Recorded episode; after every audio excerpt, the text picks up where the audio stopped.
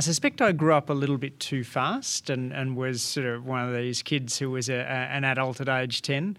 Uh, and probably if I had my druthers again, I would play and explore a little more, try a few more pathways uh, at that stage of my life. This is a flipped episode. The host is Joe Walker, who interviewed me for his Jolly Swagman podcast. The hook for our conversation was my new book with Joshua Gans Innovation plus Equality How to Create a Future That Is More Star Trek Than Terminator. But we ended up delving into a host of other issues, including running, happiness, and internationalism. Joe is a talented interviewer, and I hope you enjoy the conversation as much as I did. Andrew Leigh, thank you for joining me. Absolute pleasure, Joe. The uh, the only sitting politician that I allow on the podcast. it's a rare honour. Thank you. I thought we'd begin with a bit of a twist. You have a podcast called the Good Life Podcast, and at the end of every episode, you ask your guests the same six questions. I wanted to take this opportunity to turn the questions back Oh, on you. no. Just as a way of sort of introducing you. Sure. So the first question we'll start is um, uh, what piece of advice would you give to your teenage self? Enjoy the moment. I think I was very concerned as a teenager to plan a career and to do things that would be good in the future, uh, and less focused on just having great fun as a teenager. I suspect I grew up a little bit too fast and, and was sort of one of these kids who was a, a, an adult at age 10. Uh, and probably if I had my druthers again, I would play and explore a little more, try a few more pathways uh, at that stage of my life. Why did you grow up so fast? Was it your personality or were there things in the environment? Yeah, standard type A personality, oldest Okay. child syndrome. Yep. Next question What's one thing you used to believe that you no longer do? I think I used to believe that data and empirics would answer everything. And I'm increasingly drawn to uh, notions of the importance of uh, storytelling. Uh, and particularly, I guess this is characteristic of a shift from uh, academia into politics. Uh, academia, particularly economics, is very much about what evidence you can bring to bear Yeah. uh, and the rigour of that evidence. Um, politics is much more about persuasion and the art of story storytelling, uh, and I'm drawn much more to the uh, to, to the power of stories, uh, not just to make a case, uh, but also to enrich our lives. Um, great stories are a, are a thing of beauty, uh, and one of the the real delights of podcasting has been finding so many good stories out there. Yeah. So, stories as a means of persuasion and enriching our individual lives. What about stories as a method of understanding the world? Yes, I, I mean, I think stories certainly unlock a lot. Uh, on my podcast, The Good Life, I was speaking this morning to a Zen Buddhist teacher, Frank uh, Ostaseski, and Frank talked about uh, moving towards things you fear. But he didn't talk about that directly. He talked about it through the analogy of putting up telephone poles, uh, where apparently, if a telephone pole is put in and it's looking a little wobbly, uh, the best thing you can do if it starts to really wobble isn't to run away, because chances are it'll hit you in the back. It's to go right up to the telephone pole, hold it firmly, and stabilise it. Uh, and that analogy is so much more powerful than any intellectual argument you could make for moving towards your fears. Third question When are you most happy? When I'm with my three little boys in the Canberra bush, uh, which is out the back of our place. Yeah. Uh, I'm in the bush every day as a, as a marathon runner. I run about a, an hour a day. Uh, and to have them with me in the bush is just magnificent. We actually took a tour uh, on, on the weekend um, through our local bush uh, with a, uh, an Indigenous guide, uh, a bloke by the name of Tyrone Bell. Uh, and, and that again just opened all of our eyes to, to, to what's interesting in the bush, the different plants. Tyrone showed us some of the markings on the trees made by Indigenous peoples in the past that points in different directions. Uh, there's something deeply grounding about being in nature. You seem you seem like you'd be a very good father. Are there any? I wish. Do you remember any lessons you've tried to consciously impart to your boys recently in the last say one or two years? I'm the hardest thing I find as a dad is building resilience uh, because obviously you can try throwing them in the deep end, but if that goes badly, then you haven't built resilience; you've built fragility. Right. Uh, so that that notion of how to create, in Nassim Taleb's phrase, anti-fragility. Yeah. Uh, so so that's the thing I'm constantly struggling with: how to push my boys a little outside their comfort zones, but not so far outside that they then retreat back again. Yeah. Uh, I don't think I've gotten gotten it right. Perhaps when the last of them leaves home, I'll uh, I'll feel as though I've mastered father fatherhood. Yeah. In a, in a world of uncertainty, that seems like it'll always be a judgment call. Yes, exactly. and and I make so many mistakes as a dad. Like Yeah. I'm just every day um, saying things, doing things uh, where you know I put my head on the pillow at the end of the night and think, oh, I could have done that better. Yeah. Um, but I'm I'm a more I'm a more conscious dad, I think, than than I the, than I was uh, 12 years ago when I started the job. So, Yeah. uh, you know, like any like any job, uh, you get better you get better with experience. uh, the challenge is uh, uh, getting better fast fast enough to have a good career. Fourth, the Good Life podcast question What's the most important thing you do to remain physically and mentally healthy? Oh, got to be running. Yeah, I could have answered that for Yeah, you. you. Do you have any guilty pleasures? Uh, I uh, I have been going overseas to run uh, the Indigenous Marathon, sorry, the, uh, the the World Marathon Majors over the last couple of years. Yeah. Uh, there's six of them: um, Boston, Berlin, Chicago, London. Uh, Tokyo, Tokyo, New York. Um, so, not everyone would think of running a marathon as being a guilty pleasure, but uh, dashing overseas uh, on a, on a uh, frequent flyer flight for uh, for uh, a weekend to run a marathon is is pretty Yeah. fun for me. Have you done the New York yet? I have, yes, Yeah. I've done all six of them, Yeah. all wearing the Indigenous Marathon uh, Project supporter singlets. So um, Rob De Castella got me involved in that, and, and being part of that community and that that network um, brings a, a special pleasure Yeah. to uh, to running. I did the New York uh, two years ago with a mate as part of the Aussie contingent for Movember. And coming from Queens back into Second Avenue, you feel like an Olympian. Hmm, Uh, The crowd is just roaring, handing you bananas or Gatorade or whatever, and it's such a such a special event. It is. Yeah. It's, it's astonishingly good. And and what's amazing about Rob is he uh, makes it the capstone event for the Indigenous Marathon Project, despite the fact that New York robbed him of ever being a sitting world champion for the marathon. Yeah. So as we know, Rob held the marathon world record for a couple of years in the early 1980s, um, but that was only recognised after the fact because New York had been setting a course which was slightly too short. And so the world record time, which had been run in New York, was regarded by most people as being the world record. As a result, Rob didn't get the appearance fees that he should have gotten uh, for, uh, for being the world, cha- world champion filthy. because the New Yorkers had the course too short. So, what an act of grace to then every year take a dozen indi- indi- Indigenous runners to the New York Marathon, the very marathon that dudded, dudded Rob back in the ni- early 1980s. Final The Good Life podcast question Which person or experience has most shaped your view of living an ethical life? Oh, my parents, they're great. Uh, just such relaxed, uh, a relaxed mum and, mum and dad, and, and that sort of that that real ability to to love fully, to encourage, to be curious. Uh, and to guide by asking questions rather than by telling. Uh, I I don't ever remember my parents shouting shouting at me, uh, you know, raising their voices in the in, in the household, and Yeah. uh, uh, the the opportunities they gave my brother Tim and I in terms of travel and the and the rest were uh, were, were astonishing. Yeah. So, you know, I, I suppose my uh, my parenting is uh, to a large extent just an attempt to uh, to to live up to what my mum and dad gave me. Let me add two of my own questions. Uh, Please. the, the first is sort of a bastardization of Peter Thiel's famous contrarian truth question. So, what's what's one thing you hold to be true that very few other people believe? Uh, This is a tough one for a, for a sitting politician. Yeah, yeah. I'm just I'm less worried about the, the politics of it than uh, than than just thinking through. Uh, I mean,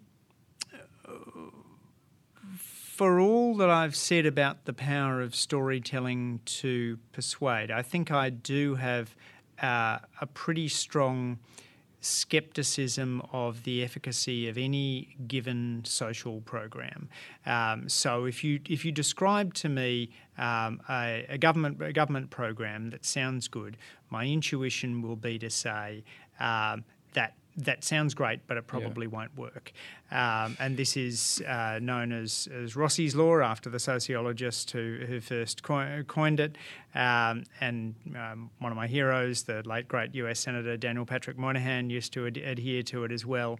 But I don't think most people in, in public life or the general public do. I think there's a tendency to believe that most programs are efficacious. Mm. Uh, my reading of the evidence is that while I would love it to be so, uh, I don't I don't believe it is, uh, which is why I'm a passionate advocate for more randomised trials in social policy. That's right. The wicked thing is that you never truly know whether or not a social program is efficacious if you don't have a true counterfactual. Precisely, yes. Yeah. And the, the story of medicine should give us pause on this. Mm. You know, the majority of drugs that look great when they come out of the lab do not pass through uh, stage one, two, three clinical, clinical trials. They fail at some point along that way. Yep. Uh, and I'm not sure that our social policy labs are any better than the, uh, the, the, cancer drug labs uh, in, in producing uh, effective ideas. Yeah. So test, learn, adapt ought to mm. be the mantra for, uh, for how we do a whole lot more government policy. Or if you need another reminder, the medical journal, The Lancet, is named after bloodletting. exactly, exactly. A practice discon- yeah. discontinued um, thanks to a randomised trial just a couple of decades after The Lancet began publication. so, the day after the 2019 federal election, I sent you a message of commiserations. I was feeling a bit down that day. Uh, I wanted Labor to get up. I, I prefer Labor's policy agenda. I can only imagine how you would have been feeling given you were part of that team. You strike me as a very naturally optimistic person. Do you ever have dark moments? And what do you do to stay strong? Uh, that was certainly a dark moment. I think uh, not only because I wanted our ideas to get up, but also because I think it posed a challenge to anyone who believes deeply in uh, oppositions taking a serious policy agenda to the election.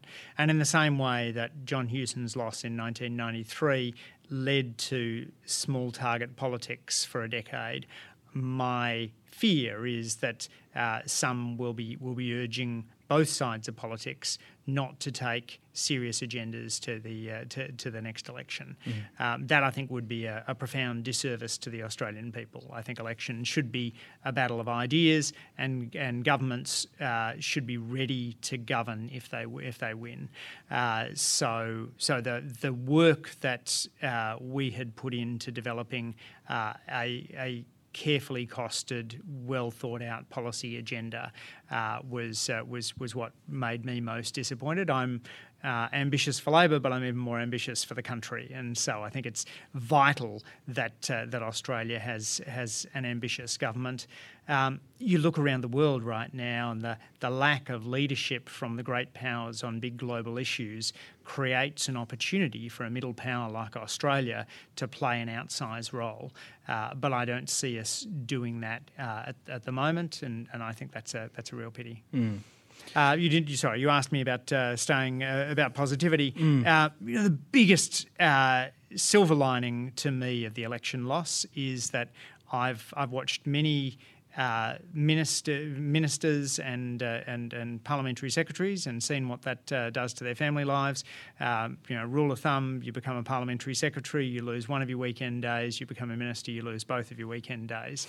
Um, so for the next three years, I will get to have two weekend days every week with the three little people who are most important to me uh, through some really important years of their upbringing. They're now 7, 10 and 12. Yeah. Uh, so, so that's that's pretty amazing to have, uh, and uh, and and one of the things that I guess keeps me grounded when I think, well, it would have been nice to be uh, implementing uh, a, a, positive, progressive policy agenda right now mm. as as part of a part of a Labor government. Mm.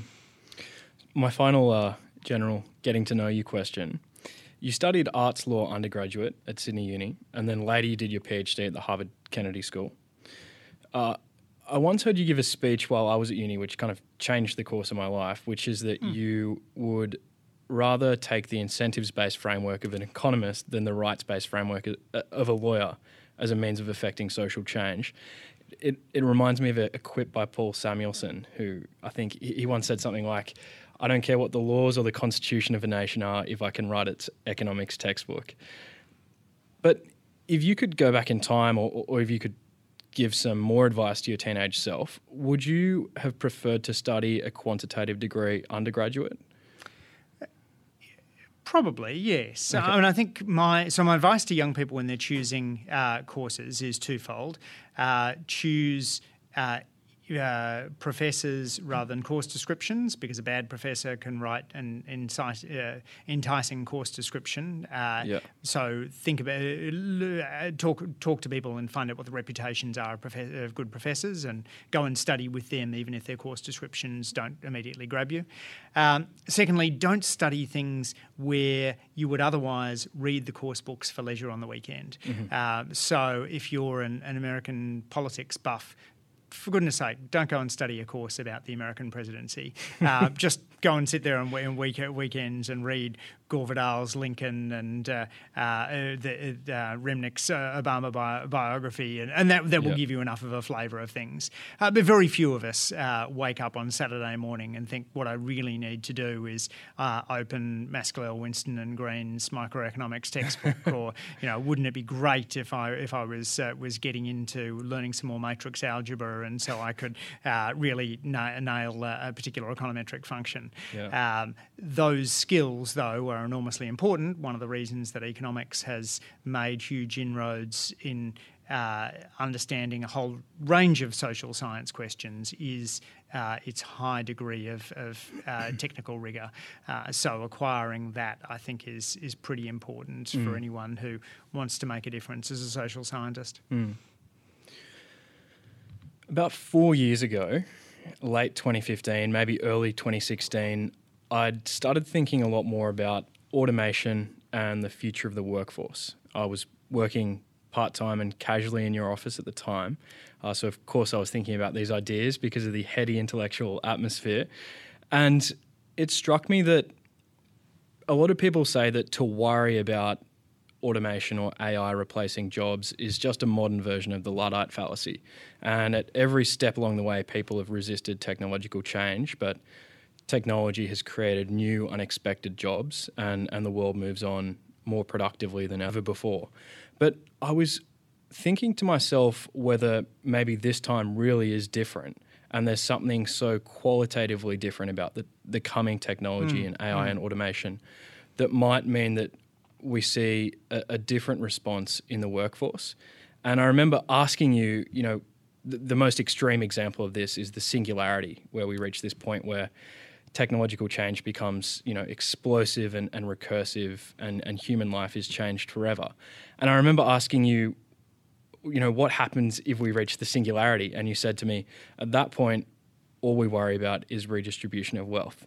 Um, a lot of people have this anxiety. I, I recently had Bob Shiller on the podcast. He, he just has a book out called Narrative Economics. A great episode if anyone hasn't listened to it. Thank you.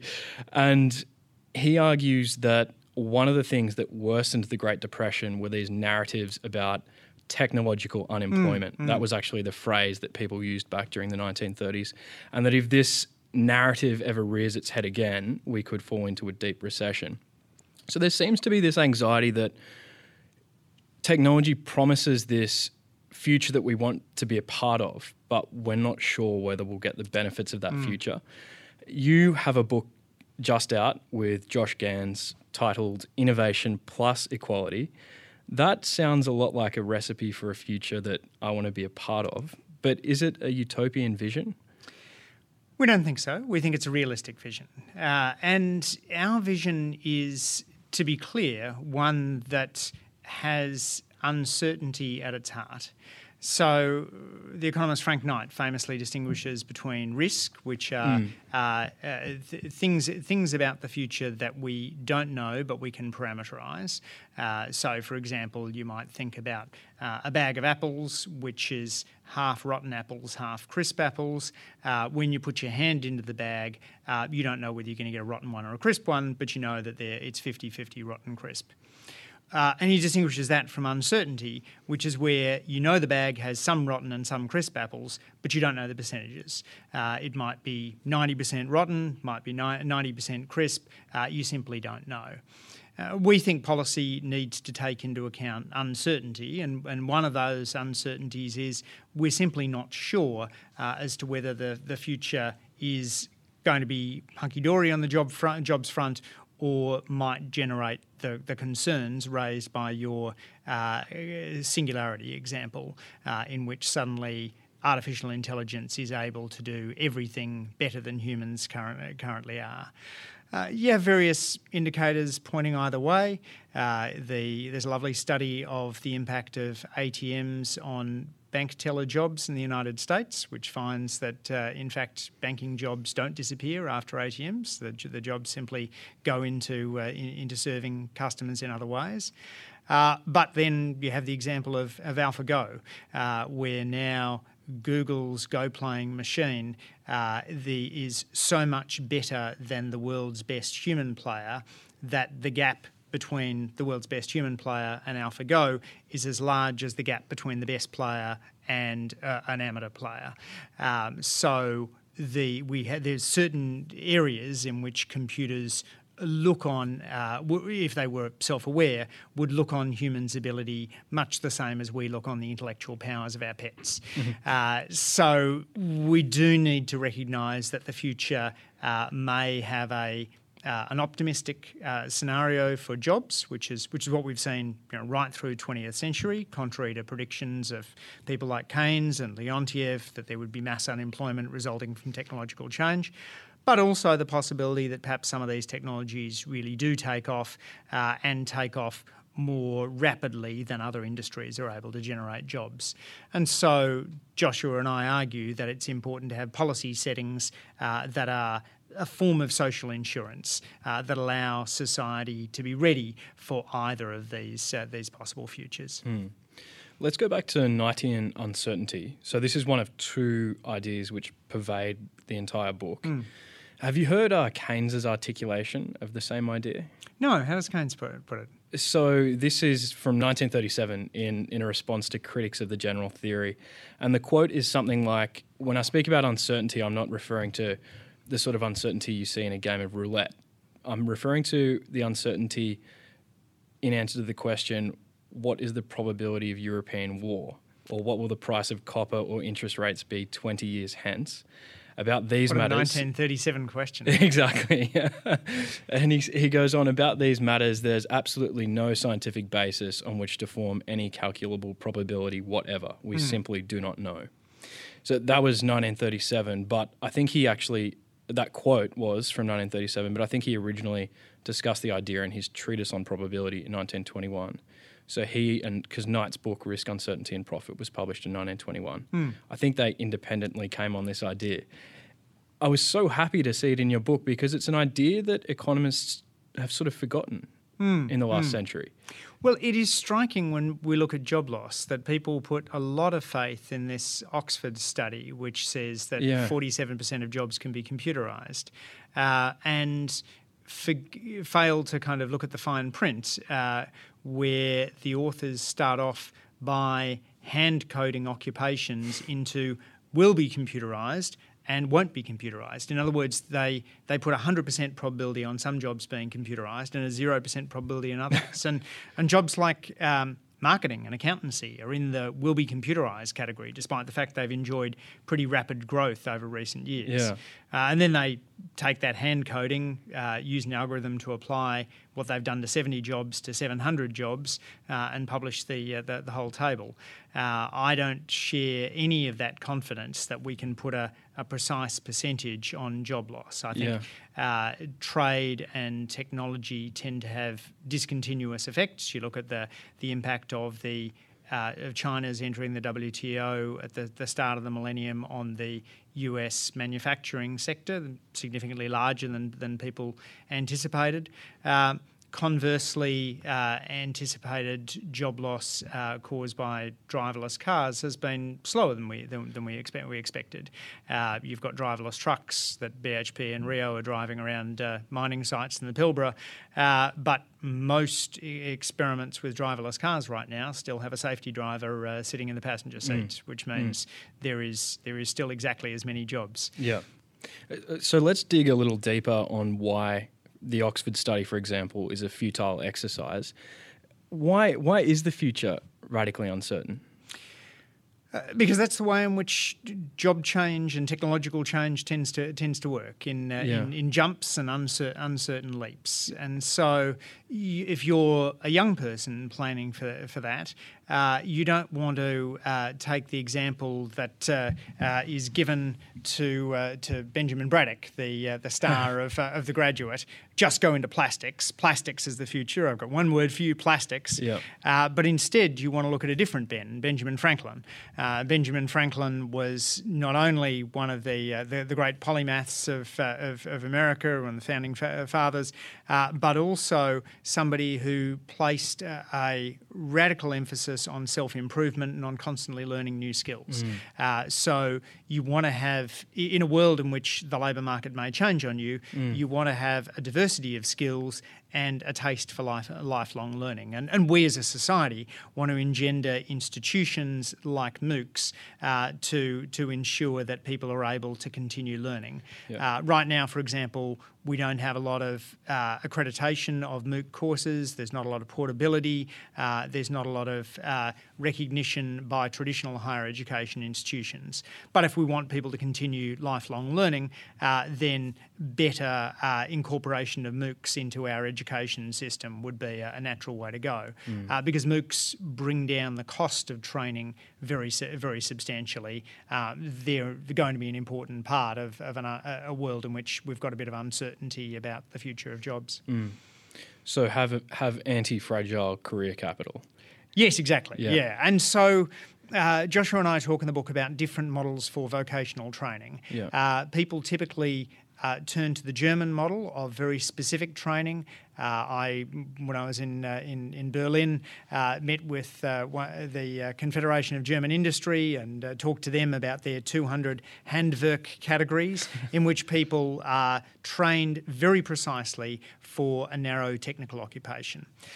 Turns out that's terrific if your aim is to ensure that you have very low rates of youth unemployment and good labour market outcomes for people in their 20s and 30s. But then, when economists like Ludger Woessmann have uh, looked through what happens to people in their 40s and 50s, it turns out that more general technical training is more effective. Uh, the Swiss have a model which, uh, which, which Joshua and I are more drawn to. Uh, the Swiss uh, place more emphasis on broad skills, mm-hmm. Uh, which allow uh, people to move as the, the as the, as the labour labour market shifts. so whether you're talking about the value of having a, a classics base in a in a university education or a broad base in a technical in a vocational training setting. Uh, again, as you say, you want to be anti anti fragile in your uh, your training process. Just to come back to this question of why is the future radically uncertain? Have you read Karl Popper's book, The Poverty of Historicism? I've read about it, but I haven't actually read it. Yeah. What would so, I learn if I did? So all you need to read is the preface. Okay. And he has this lovely passage of a priori reasoning where he explains why the future is radically uncertain. And it basically goes like this The course of history is in large part determined by new technology. We can't imagine the technology of the future, since it, if we could, we would already have invented it. Mm. Therefore, the future is fundamentally unpredictable. Right. Yeah. Right. No, I love that. I, th- I think it uh, it neat- neatly encapsulates the sort of innovation that Joshua and I think we need, mm. and the way in which we uh, we, we, ought to, to deal with it. Yeah. Uh, and even when these things are invented, we're not very good at figuring out how they're going to change the world. Uh, so, uh, so the uh, the iPhone comes along, and it's uh, uh, the, referred to by one critic as a not very good email machine. Uh, people are scathing about the fact that, unlike the the BlackBerry, which dominates the smartphone market at the time, it doesn't even have a keyboard. fast forward, BlackBerry's lost nine tenths of, it, of, its market cap, and the iPhone's dominated the, the, the world's smartphone market. At about the same time, the Segway comes out. Uh, this uh, this uh, scooter, stand-up scooter with gyroscope, uh, which people say will will revolutionise personal hmm. transportation, mm. will change cities. Everyone will get, a, get, get around on Segways because they're so easy to uh, to, to manoeuvre on, uh, and we fast forward a decade and the Segway is uh, essentially nowhere. Yeah. It's used by tourists and a few cops, uh, and it's not it's not even obvious to brilliant people at the moment after those things have been invented yeah. what impact they're going to have. Uh, let alone the the inability of most of us to, uh, to to think of inventing such a thing in the first place. And the irony in those two stories is, didn't Steve Jobs, the guy who invented the iPhone, think that the Segway would change the world? Precisely. Yeah. Exactly. So even Jobs couldn't uh, could, not forecast the, the way in which the yeah. Segway would uh, would have an impact. But, uh, and it's not even obvious why it didn't. You know, it does yeah. what it says on the box. Uh, we speculate, Joshua and I speculate that perhaps it's just that people thought it was a bit weird and felt a bit strange standing up yeah, there. But it's not like they're dangerous. I mean, police officers use them. You wouldn't put newbie tourists on them if uh, if if they kept on kept on killing people. Yeah. Uh, but it's just a thing that didn't take off the way the way in which we anticipated. Uh, and you know, the, the you look back at the forecasts. The forecast of the impact on cities and, and on uh, jobs as drivers are, are as, as radical as any of the forecasts that people are making for driverless cars these yeah. days. I remember the first time I visited San Francisco in 2016, and I had this image built up in my head of this fantastic futuristic place. Mm. Uh, you know, I was very interested in tech and entrepreneurship. And we first got off the bus from LA and stepped onto the pavement, and a guy came past on a handleless Segway. and I just thought, this is so cool. But uh, I've arrived. Yeah, a lot less daggy than the uh, the very tall ones, though. Yes. Which just they just didn't seem to interact with the market. Yeah, no, yeah. that's that's totally yeah. right. I mean, uh, there's a there's a guy uh, near who lives near me who commutes on one of these uh, sort of skateboard, to, uh, electric skateboard type yeah. things, which again are just are operated by uh, force forwards and backwards. they look very cool, but they just haven't taken it, off. Yeah, so some people have a very grim Malthusian vision of the future, and they think that we've picked a lot of the low hanging fruits when it comes to new technology, and that productivity growth is going to continue mm. to flatten. Uh, other people are what you and Joshua describe as tech optimists. Which which camp do you broadly belong to?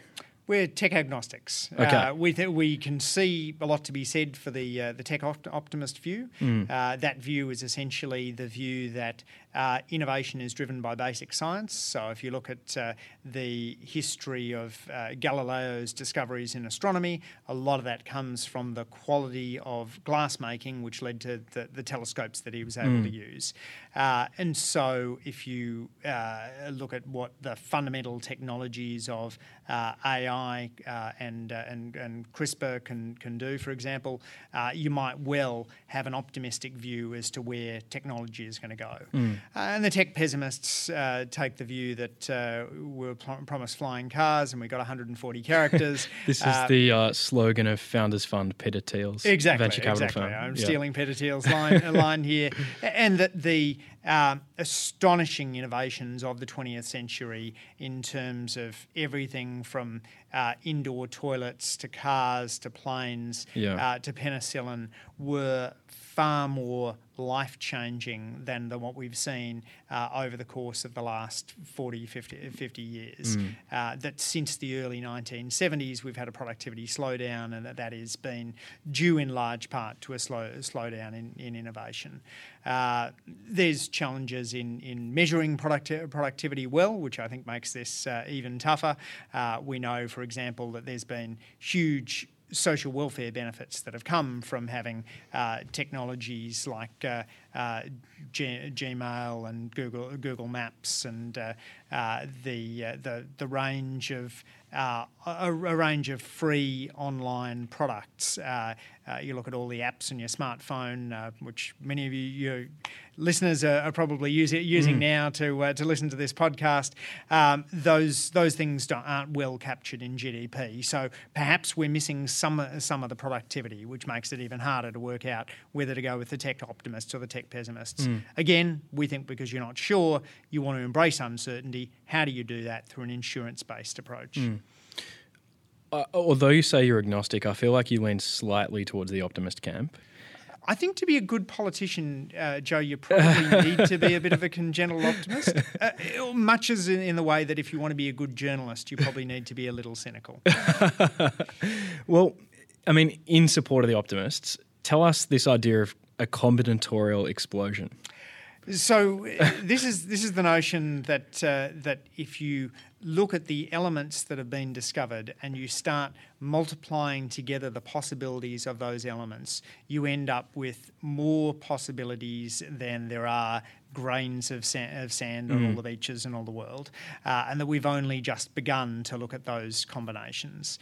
Uh, and you can tell a similar story around uh, gene editing, for example, and the, the possibilities that we might find if we look at different uh, different gene combina- combinations. Yeah. Uh, so there's a huge amount out there to be discovered, and as computing power goes up, our ability to uh, mine those those intellectual uh, uh, shoals is uh, is pretty significant. Mm.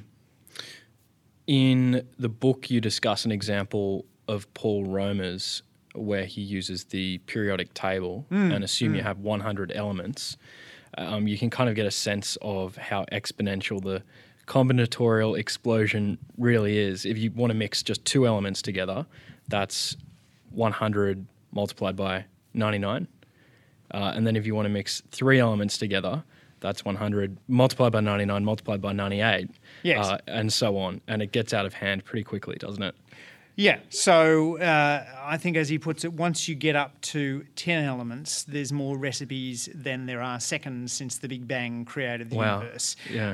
Uh, and then you know, potentially it's uh, the the uh, the opportunities are limitless. Mm. Uh, that's that's a pretty exciting notion, uh, and certainly suggests that there's there's reasons to be op- to be optimistic for the fu- for the future. Yeah, uh, and also reasons to ensure that we have the policy settings right to encourage innovation. Mm. so we're very big on the idea that you need to uh, have a patent system that doesn't lock up innovation for too long, uh, that you might even think about dual length uh, patents, uh, uh, a model of, of short patents which have a lower, lower um, novelty bar and longer patents, 20 year patents that have a higher novelty bar, so you don't get Amazon's one click ordering locked up for 20 years.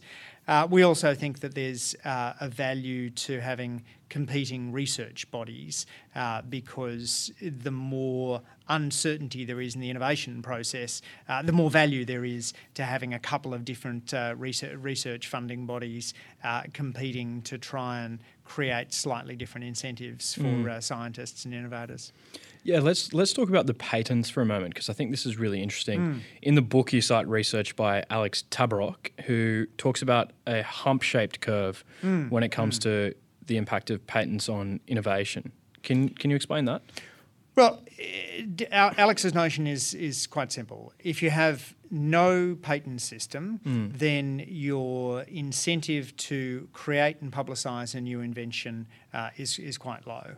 Uh, we talk in the book about the impact of uh, uh for the introduction of forceps, uh, a technology which saves lives will save, save lives today. There will be babies born born today and mothers that live today thanks to the invention of forceps. Uh, but it stayed locked up for decades because the family that invented forceps couldn't patent them at the, at the, at the time. Uh, so clearly, you want a patenting system to allow those, uh, those ideas to be uh, brought out in the public domain and for the creators to, uh, to enjoy some period of monopoly rents as a reward for their invention. Mm. But go too far, lock up things for uh, for, for excessive periods, uh, and follow-on innovation becomes uh, becomes very tricky. Uh, things like the evergreening of uh, pharmaceutical patents, I think, has uh, damaged innovation in in those contexts. it's important that people are are able to build on the ideas of, of others. So, 20 year patents, uh, I think, are, uh, are appropriate. And I like Alex's idea that perhaps you might have a, an eight or a 10 year patent uh, where you haven't managed to clear quite as high a, a bar for, uh, for novelty and inventive step. Mm. So, it's kind of like a uh, technological version of the Laffer curve. Precisely. Yes, yes, and he uh, he contends that in some areas, uh, again, going taking the example of uh, uh Amazon's one click, uh, twenty year monopoly that it got over one click ordering, uh, that that might be something that's on the wrong side of the hump. Mm-hmm. We're allowing them to lock up that pretty straightforward business uh, pro- process patent uh, for two decades mm. uh, impeded innovation rather than enhancing it. Mm. Now, one of the mysteries of Western economic growth is that beginning around 1974, productivity growth started to flatten out. Mm. Um, you you mentioned the slogan of Peter Thiel's Founders Fund that we we were promised flying cars and instead we got 142 characters. Of course, the irony of that motto is that Peter thinks that Twitter's actually pretty good and that flying cars are just totally unfeasible in practice. but you get the and now we get 280 characters. but but you you get the basic idea, which mm. is that there seems to be so much, you know, the iPhone 11's just come out. There's a lot of technological change, yet at the same time, it doesn't feel like our lives have become materially better than our parents or our grandparents, kind of the, the progress they experienced in the course of their lives. Um, what, what do you think? We've mentioned a few things, but what do you think broke in the 1970s? It's not obvious to me from, from either introspection or reading the literature why you see the turning point at that stage. Yeah. Uh, I mean, obviously, you had stagflation and the mm. uh, challenge that that posed to, to policy policymakers, a sort of uh, in economic terms, the 70s are a much darker period than the uh, uh, the booming 19, 1960s, where you see the sense of possibility and promise uh, encaps- encapsulated uh, not only in uh, social social movements um, uh, for racial and, and gender gender equality, uh, but also in the sense that you know you can go to the moon. Mm. and then when you move from the Beatles decade to, to the decade of, uh, of the Doors, you get a, a, sort of a, a darker sen- sense sense about that. we one one notion is just that uh, as you get close to the frontier, you need to throw more and more person power at it to keep on moving.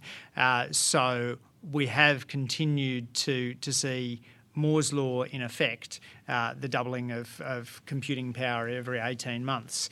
But if you look at the number of people in research labs that are required to, conti- to continue to get that doubling every 18 months, mm-hmm. uh, it's, it's increasing massi- massively. Right. So diminishing uh, returns. Precisely, yeah, yeah, yeah. You have to have an awful lot of scientists because the problems are now, around, uh, are now much more complicated than they were. The heat buildup in these tiny, tiny little slices of silicon uh, is, is, is a much more substantial problem than it was when you were in the early stages of, uh, mm. of, of doubling.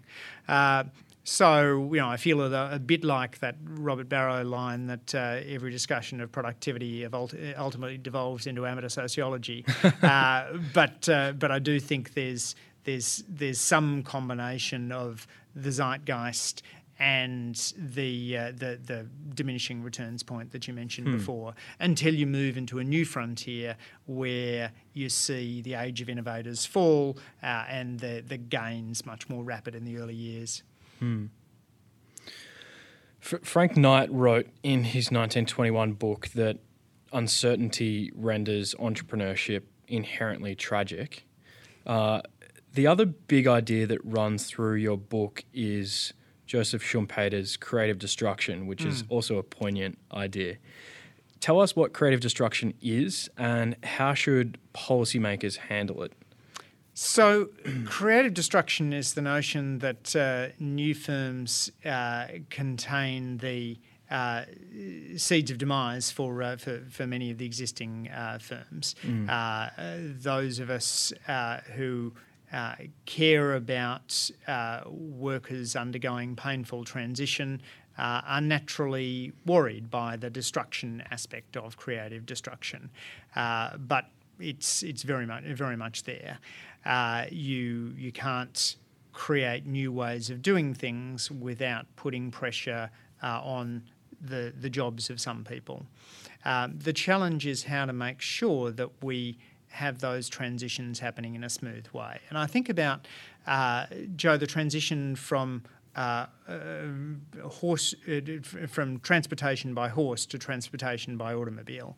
Uh, there is uh, a massive reduction in the number of horses used for transport in the United States. Uh, many horses are not bred, others are sent off to the knackery prematurely. But there is uh, not an outbreak of, of unemployment as a result. Mm. Uh, those who've been working as, as farriers and uh, driving horses, they managed to reskill, and the transition is gradual enough that they're able to uh, to find new opportunities. Mm-hmm. So the challenge for policymakers is to ensure that uh, when a new technology comes uh, comes along, uh, that the impact on the workforce is more like what happened to the farriers and less like mm. what happened to the horses. I want to ask you a couple of speculative questions, and the first is so people like Elon Musk, Sam Harris, Nick Bostrom are very famous for worrying about artificial general intelligence. Mm. Um, I've heard Marc Andreessen describe this as a modern version of the Promethean fallacy, which is closely linked to the Luddite fallacy we spoke about earlier. Mm. And in the myth of Prometheus, so Prometheus was a titan who stole the secrets of fire from the gods and gave them to mortals, and then was condemned to be strapped to a rock and every day have his liver pecked out by a uh, crow. Uh, it would regrow overnight, or by an eagle, and mm. the eagle would come mm. back the next day. Um, and there seems to be, you know, Marc Andreessen, founder of Net of uh, Netscape and Mosaic, and now venture capitalist, argues that this is a, a deep-seated psychological fear in humanity that will, in our striving, cre- overreach and create the thing that destroys us. Um, he thinks there's there's no no cause for concern when it comes to artificial intelligence. It's the latest manifestation of the Promethean fallacy. My concern, again, like with its impact on jobs, is that maybe this time really is different because hmm. we're dealing with a technology that is transformationally and qualitatively different to anything we've seen before. Where do you fall in that debate? Do you have concerns about artificial general intelligence? I think there's a set of tail risks to which we're not paying sufficient attention. Mm. Uh, risks that uh, ultimately could destroy humanity, uh, and therefore, even if they're of that they have quite low probabilities attached to them, uh, they're worth investing money in, in reducing those those probabilities simply because the consequences are so large, uh, and the consequences not just for us but for the accumulated future generations. Uh, if you take the approach that the lives of your children are as valuable as your own life, then effectively you're applying a zero discount rate to the utility of those in the future that I think is the uh, is, is the right approach. Um, so therefore, we ought to be concerned about a whole set of existential risks. Mm. Um, so I like the fact that there are groups, particularly at Oxford and Cambridge, who are thinking about these these sorts of problems, but but also increasingly they're becoming mainstream. Uh, asteroid strikes. I think we've we've actually managed to do a reasonably good job of tra- tra- tracking asteroids. Uh, nuclear war is one that uh, that we could probably invest more resources in, particularly securing loose nukes. Uh, bioterrorism is is uh, worth uh, investing uh, a little more in in uh, curtailing those risks. And the risk of the singularity, while I would see it as, as improbable, has such large costs that uh, that it's worth having these sensible conversations now about ethical safeguards around around artificial intelligence. Mm.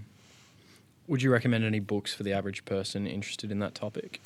Uh, well, since we're podcasting, let me uh, recommend Rob Wiblin's mm. 80,000 Hours podcast, uh, which has uh, extraordinarily long, thoughtful, and in depth conversations mm-hmm. with, with a range of people thinking about existential risk.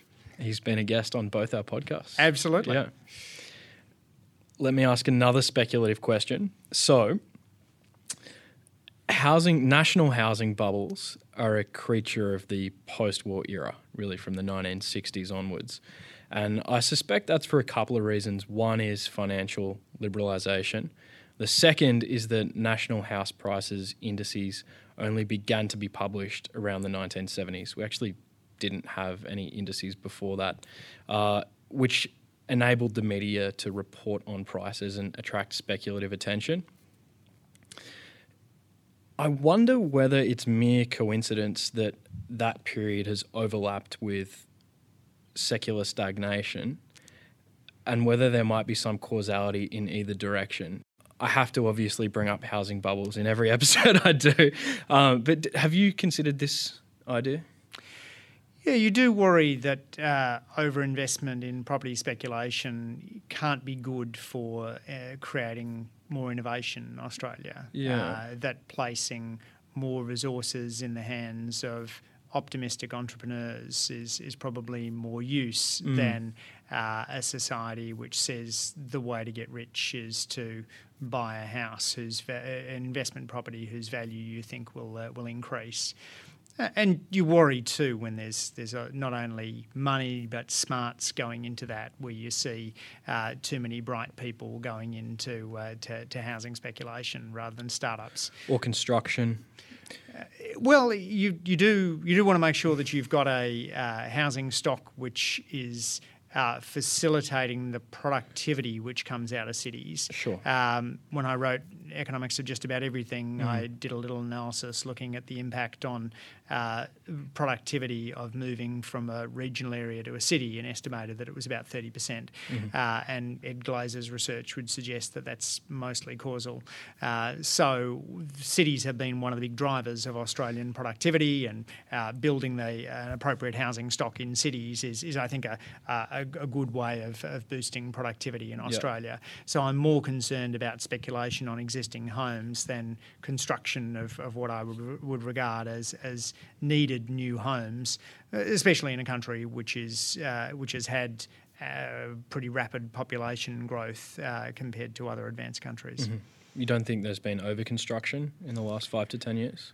I don't see it. No, okay. uh, I, I, think there's uh, appropri- appropriately uh, rapid inc- increases in the housing stock, and uh, you we're missing that kind of uh, mid-level dens- density that you see, mm. especially in Paris, but also in a lot of other European cities. Those kind of four to six story walk-ups.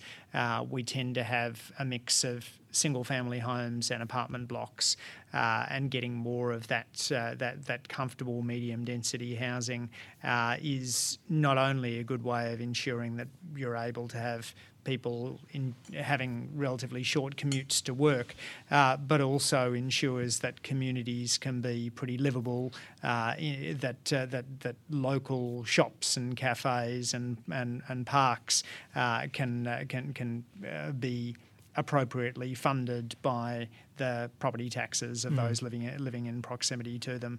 Um, so, as a as a social capitalist, as as as, as well as a regular capitalist, I, I like that medium density model. How confident are you that the West will solve its its productivity growth problem in the next, say, five to ten years?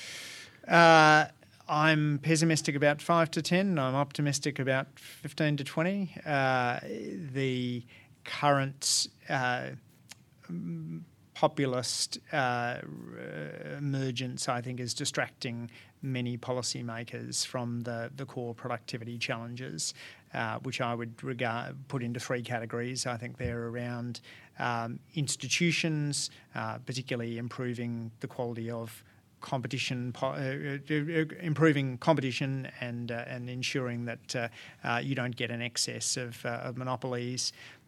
and making sure the tax system is appropriate for a world of weightless production uh, infrastructure where uh, you want to have more public investment in public transport and uh, high speed high speed broadband uh, and individuals, where I think uh, human the qu- quality of human capital has declined over the course of the, the last two decades. Uh, on the OECD's PISA tests, Australia has gone backwards in every subject. Every Mm. year we've been tested um, to the extent that uh, that our, our year nines are now well behind where their counterparts were at the uh, uh, at the turn of the century. Uh, so improving the quality of uh, vocational training, high school training, universities is pretty fundamental to, to boosting productivity. All of that is is doable. Um, these are the challenges I've just outlined. I think are are common to many advanced countries, not just Australia.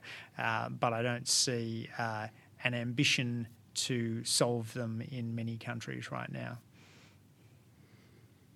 What are you going to be doing in the Australian Parliament to make that happen?